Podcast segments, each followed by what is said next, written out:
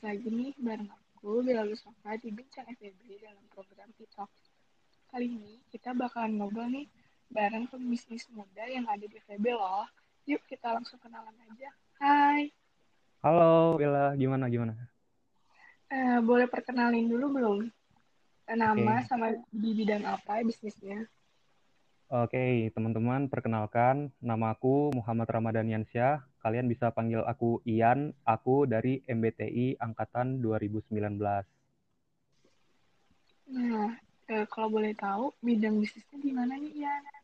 Nah, bisnis yang sekarang ini lagi aku tekunin itu di bidang outfit second import. Nah, namanya hookits.id.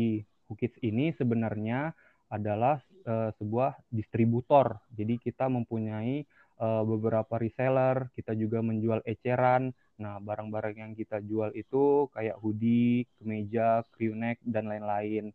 Nah, ini aku boleh cerita ya sambil flashback ke belakang ya. Nah, jadi sebenarnya uh, bisnis yang persekonan ini tuh bukan bisnis yang pertama kali aku mulai ya atau dijalanin.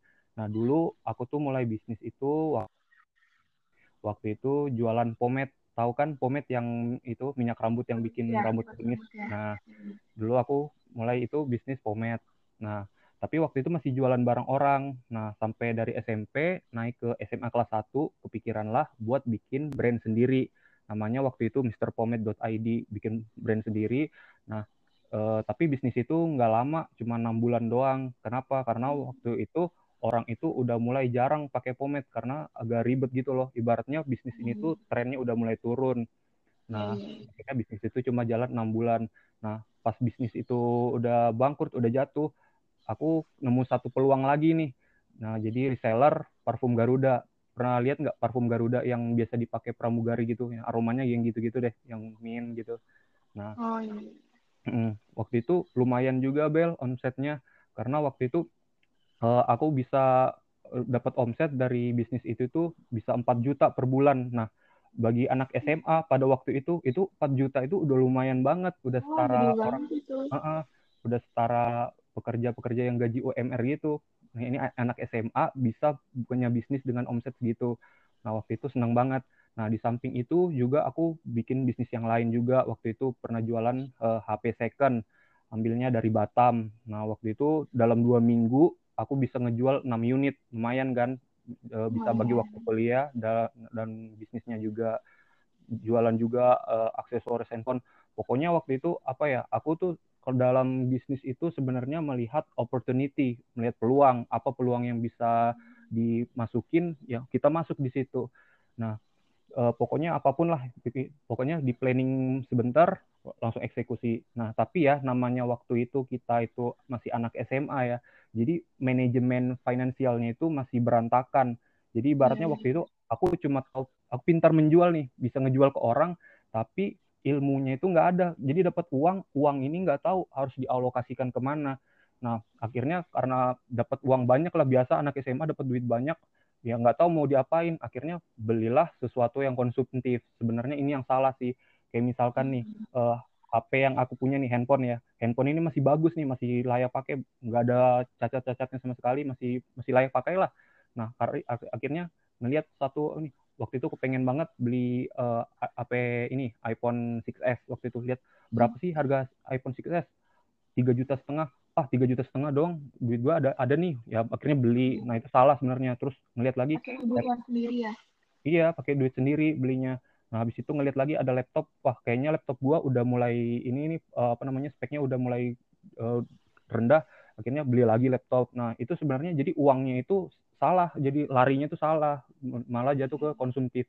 Nah sebenarnya dalam bisnis itu nggak boleh seperti itu. Nah dari situ aku nyadar nih bahwa bisnis itu bukan sekedar kita itu pintar untuk menjual sebuah barang tapi kita juga harus pintar mengelola profit usaha kita ya gitu. Misalkan kita uh, dari usaha nih kita omsetnya sekian. Nah kita itu harus tahu berapa persen sih yang kita harus keluarkan buat modal berapa persen yang kita harus investasikan dan berapa persen juga yang kita pakai buat bersedekah supaya uh, bisnisnya itu jadi berkah. Nah, pas aku gagal nih, tadi kan karena finansialnya uh, apa manajemen finansialnya kurang bagus, akhirnya bisnisnya jatuh nih, jatuh.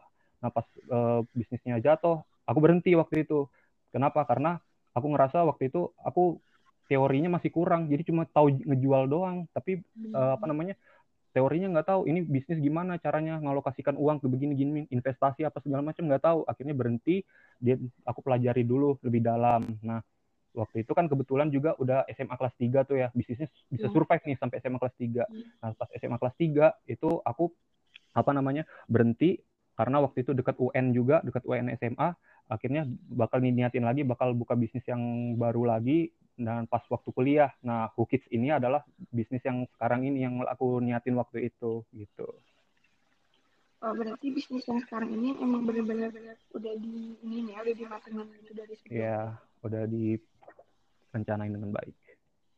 Nah, kalau aku pengen tahu gimana sih Ian ini bisa kayak konsisten di bisnis yang sekarang Ian lagi jalan-jalan. Sekarang kan Ian jadi distributornya. Uh, Otomatis banyak banget gini kayak bawahannya gitu kayak reseller kan.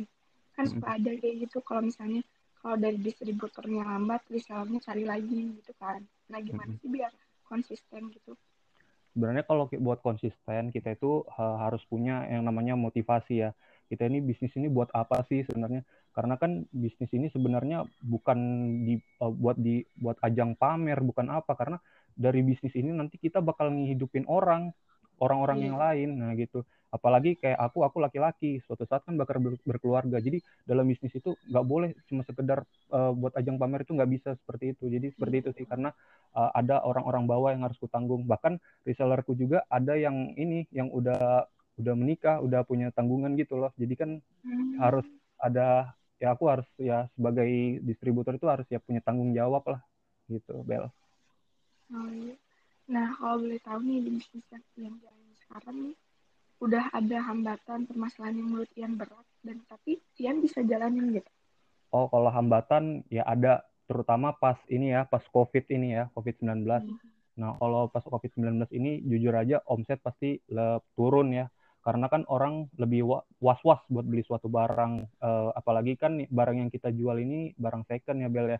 Jadi orang pasti hmm. bakal hati-hati. Nah, tapi kalau di aku sendiri sih pasti barang itu sudah disterilisasi dulu sebelum sampai ke customer kayak gitu. Nah, terus itu yang pertama hambatannya. Terus yang kedua ya selama corona ini tuh banyak karena kan banyak orang kena PHK nih ya pas corona gini. Yeah. Nah, banyak orang seller dadakan nih. Jadi yang menjual ikut-ikutan, maksudnya jual oh, iya, jual iya. barang second. Uh.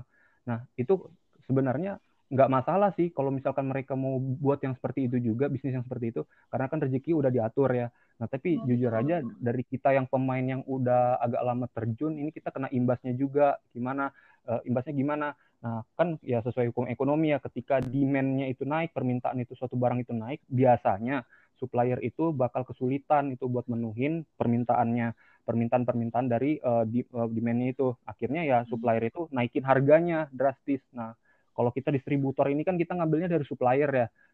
Iya. Nah, kalau di bisnis second itu bel kita ngambilnya bal. Bal itu yang kayak karung yang gede itu loh.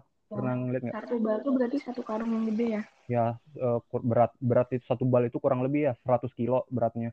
Nah, dulu waktu sebelum corona nih masih zaman zamannya kita enak main itu satu bal itu kita bisa dapat harganya 5 sampai lima setengah juta lah maksimal itu lima setengah juta itu udah mahal banget. Nah, semenjak ini karena banyak pemain dadakan yang baru masuk hmm. harga balnya itu bisa naik bisa jadi sampai 7 juta kemarin. Itu kan sudah nggak make sense sudah nggak masuk akal hmm. yang gitu. Nah itu salah satu hambatan sih. Nah makanya dari itu ya harus mikirin solusi yang lain. Kayak aku e, cara solusi ngatasin omset yang nurun ini ya cari income tambahan.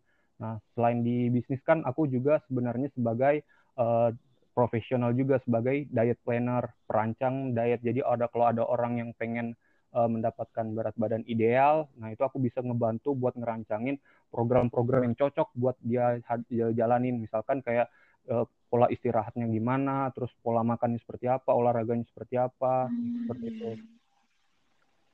Terus banyak ngebantuin apa bisnis-bisnis ada kebetulan orang tua ada bisnis uh, sampingan juga di bidang ini kelapa sawit kita ngebantuin juga bisnis itu mensuplai uh, kelapa sawit ke perusahaan-perusahaan besar terus juga uh, um, mamaku kan uh, kerja juga di apa namanya di tenaga kesehatan kan dia punya praktek hmm. mandiri nah aku ngebantuin uh, jadi asisten juga di situ ngebantuin ngedata pasien urus administrasi jadi sebenarnya cari uang sekarang itu gampang sih, tergantung orang-orangnya aja mau mau apa enggak.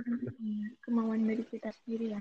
Iya benar. Nah, yang aku dari dengar tadi cerita, yang tuh kayak uh, bisa gitu masuk ke mana ke ranah mana aja gitu. Nah maksudnya apa uh, yang nggak keganggu di manage waktunya. Kan mungkin waktunya juga pasti mepet ya yang gimana nih cara Ian buat ngatasin kayak waktunya biar gak bentrok atau kayak gimana? Mm -hmm. kan Ian juga nggak megang satu doang gitu ya bisnisnya. Yang tadi Ian cerita cerita. Gimana nih Ian? Nah e, caranya itu sebenarnya kita itu e, harus punya manajemen time yang baik ya. Jadi e, kalau aku tuh biasanya e, kalau mau ngelakuin apa yang besok aku mau ngelakuin itu biasanya di list dulu bel dicatat misalkan uh, besok ini ada jadwal kuliah oh kuliah jam berapa? Misalkan setengah tujuh sampai jam berapa misalkan. Nah setelah itu habis kuliah itu mau ngapain? Oh mau ngerjain ini ada bisnis yang lain mau bantuin bisnis ngerjain bisnis apa segala macam itu harus di uh, di apa namanya di manage dengan baik gitu. Nah supaya nggak bentrok. Nah terus juga selama bisnis ini ya otomatis kita ada kehilangan waktu lah pasti buat main nongkrong. Itu aku jujur aja udah nggak bisa lah bukan nggak bisa sih sebenarnya. Bisa cuman waktunya udah kurang banget buat uh, main sama teman nongkrong sampai tengah malam itu udah bukan waktunya lagi sebenarnya. Hmm. Maksudnya udah bukan waktu-waktunya kita sekarang kayak gitu sih. Maksudnya iya. masih ada yang lebih penting harus kita jalan-jalan. Iya. Kalau anak zaman sekarang kan ya masih sukanya nongkrong sampai tengah malam, uh, ya main-main lah ibaratnya masih senang-senang. Kalau aku iya. pribadi sih jujur udah nggak bisa kayak gitu lagi, Bel. Bisa sih mungkin seminggu sekali, tapi nggak juga seminggu sampai tiga kali nggak bisa kayak gitu sekarang. Iya, mungkin karena mungkin Ian udah punya kesibukan gitu ya, Yan. Iya, dan Nah, ya. kalau boleh tahu, Yan, apa namanya, uh, Yan ini uh, udah, ber, berapa lama nih yang bisnis yang sekarang? Kalau yang bisnis yang sekarang ini udah jalan sekitar satu setengah tahun, Bel. Alhamdulillah. Wih, udah lama banget ya. Iya. Ya itulah. Terus, uh, ya, gimana? Uh, ya itulah kalau misalkan uh, belajar dari pengalaman sebelumnya gitu. Akhirnya ya bisa gini. Ya. Nah, buat uh, buat apa pemasaran ini, Ian yang bisnis yang sekarang, Ian pakai metode apa kayak misalnya uh, endorse atau kayak gimana gitu? Kalau uh, kayak kita main juga di marketplace, di Tokopedia, di Shopee, di Bukalapak juga ada, Instagram kita juga ada.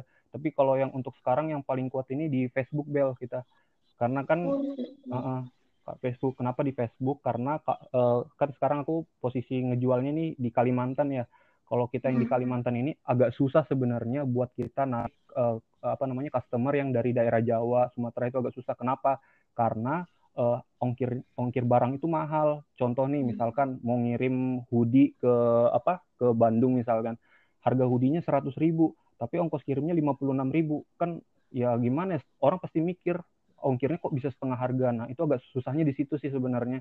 Nah, makanya Facebook ini adalah media yang bagus banget kalau di Kalimantan ini uh, untuk penjualan barang sebenarnya Facebook lebih uh, recommended sih daripada Instagram kayak gitu.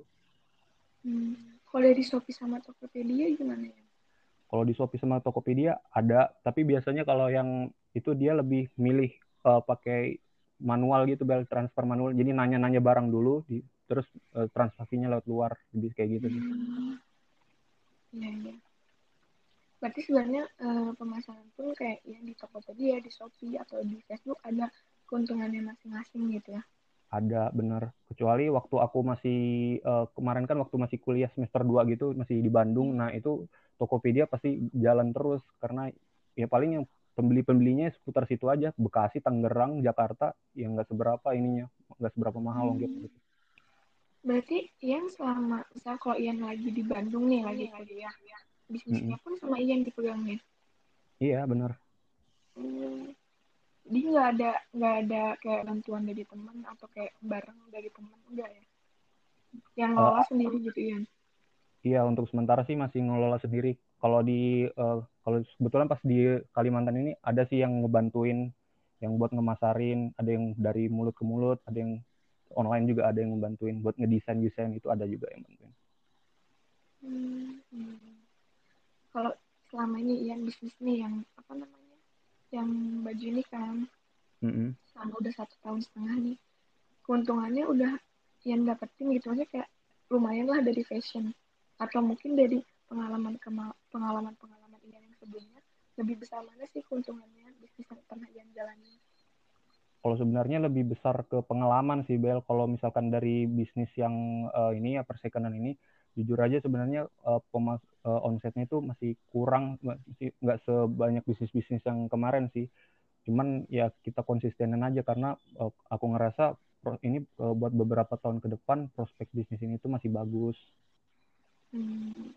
Hmm berarti maksudnya Ian pun memper, apa ya memperhitungkan buat ke depannya juga gitu. Makanya iya. bisnis yang ini Ian lebih di fokusin mm-hmm. gitu ya. Makanya kalau kita bikin bisnis itu sebisa mungkin bisnisnya itu yang bisa sustain paling ini lima tahun lah minimal kalau mau bangun bisnis itu. Karena yang aku bilang tadi e, ngebuat sebuah bisnis itu ya bukan buat ajang pamer buat bukan buat main-main seperti itu. Ya benar Nah, kan sekarang nih, di zaman yang sekarang banyak banget ya yang jualin baju second kayak gitu ya, ya. Nah, mm, benar. apa sih ciri atau misalnya dari uh, yang bisnis yang ini gitu, yang ngebedain dari orang-orang gitu? Yang ngebedain pertama uh, dari uh, servisnya dulu ya pelayanan. Jadi iya. kalau yeah. di kita itu kan ada kadang uh, seller itu yang dia ditanya-tanya kan ada kan pembeli itu yang banyak nanya gitu bel jadi yeah. sellernya kadang malas balas kalau aku ya mau dia beli mau enggak pokoknya ya tetap dilayani dengan baik kayak gitu. Itu yang pertama. Terus yang kedua uh, kita itu namanya barang yang kita jual second ya pasti sterilisasi yang kita utamain. Bahkan aku kemarin sampai beli cairan antibakteri yang benar-benar bagus banget itu buat pas uh, proses pencucian itu supaya jangan sampai ada kayak noda-noda gitu lah kan kasihan juga orang sampai bisa sakit juga kan kayak gitu. Itu iya. jadi ke keuntungannya kita itu adalah kita uh, servisnya pasti kita utamain dengan baik. Terus yang kedua ya itu uh, kualitas produk benar-benar kita steril dengan baik gitu. Berarti maksudnya ada yang dibedain gitu dari jualan-jualan yang persenan orang lain sama yang Ian gitu ya? Iya, karena kan Ian, gimana? karena aku ngelihat juga dari kan yang pemain begini yang sudah lebih lama dari aku juga ada. Nah aku ngelihat juga hmm. dia ngelihat kita amati kita tiru bisnisnya kita modifikasi apa yang kurang dari dia yaitu kita sempurnakan seperti itu. Iya benar. Hmm. gitu ya terus uh, harus kreatif juga ya Yan kalau misalnya bisnis yang kayak gini. Maksudnya karena kan nggak nggak bakal terus kayak gitu gitu monoton kan. Jadi yang juga harus cari inovasi lah ya mungkin. Iya benar. Hmm, gitu. Nah terus eh, ke depannya nih Ian mau kalau misalnya ada kepikiran buat buka bisnis baru ini mau bisnis apa lagi nih kan Nah, kalau aku sebenarnya ini masih uh, sambil di planning ini sih. Uh, aku mau buka uh, sebuah uh, jasa konsultan gitu ya, yang day planner tadi itu mau dikembangin lagi. Kalau ke depannya hmm. sih pengen bikin sebuah tempat gym sendiri sih.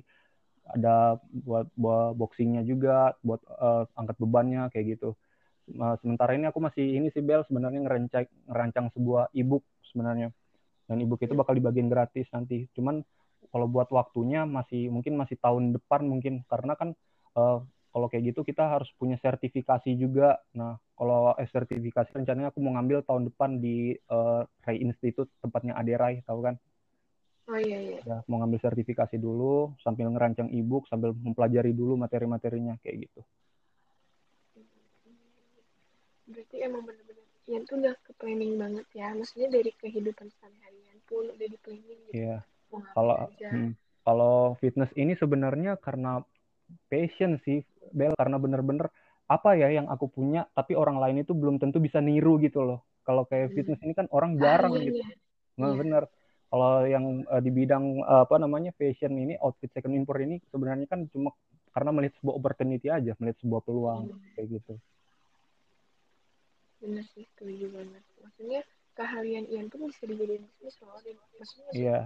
buat orang lain juga gitu kan iya yeah. kita nggak masalah sebenarnya bahwa meniru bisnis punya orang tapi seenggaknya kita juga harus punya apa ya cadangan lah biarnya apa sih yang kita bisa yang orang lain belum tentu ini nah aku iya. ngerasa ya salah satu kelebihan aku di situ aku bisa ngedukasi orang aku juga uh, udah dari 2017 aku berkecimpungan di dunia fitness ini waktu itu waktu mulai aku berat badannya 100 kilo sekarang 65 kilo itu kan artinya aku sudah mengalami sendiri baru aku merancang diet planner untuk orang lain artinya kita sudah bisa buat diri kita sendiri dulu iya mm -hmm. Amin banget ya Yan kalau cerita-cerita kayak gini. Mungkin obrolan kita hari ini cukup ya. Oke. Uh, udah cukup nih tentang bisnisnya. Terus buat kalian-kalian juga yang mau uh, belajar atau pengen tahu nih pengalaman apa aja nih yang Yan dapetin, bisa lah ya dicek apa di IG-nya nih. Apa IG-nya nih? Uh, cek di Instagramnya uh, at whokids.id. Nah, nanti kalau yang untuk diet plannernya nanti insya Allah tahun depan deh nanti. Boleh deh, Bel, diundang lagi nanti buat berbincang okay. lagi. Oke. Okay. Terima kasih ya untuk Ian yang sudah meluangkan waktunya untuk ngobrol di Bincang FEB dalam program itu. Terima kasih, sukses terus Ian. Oke, terima kasih Bella. Iya. Yeah.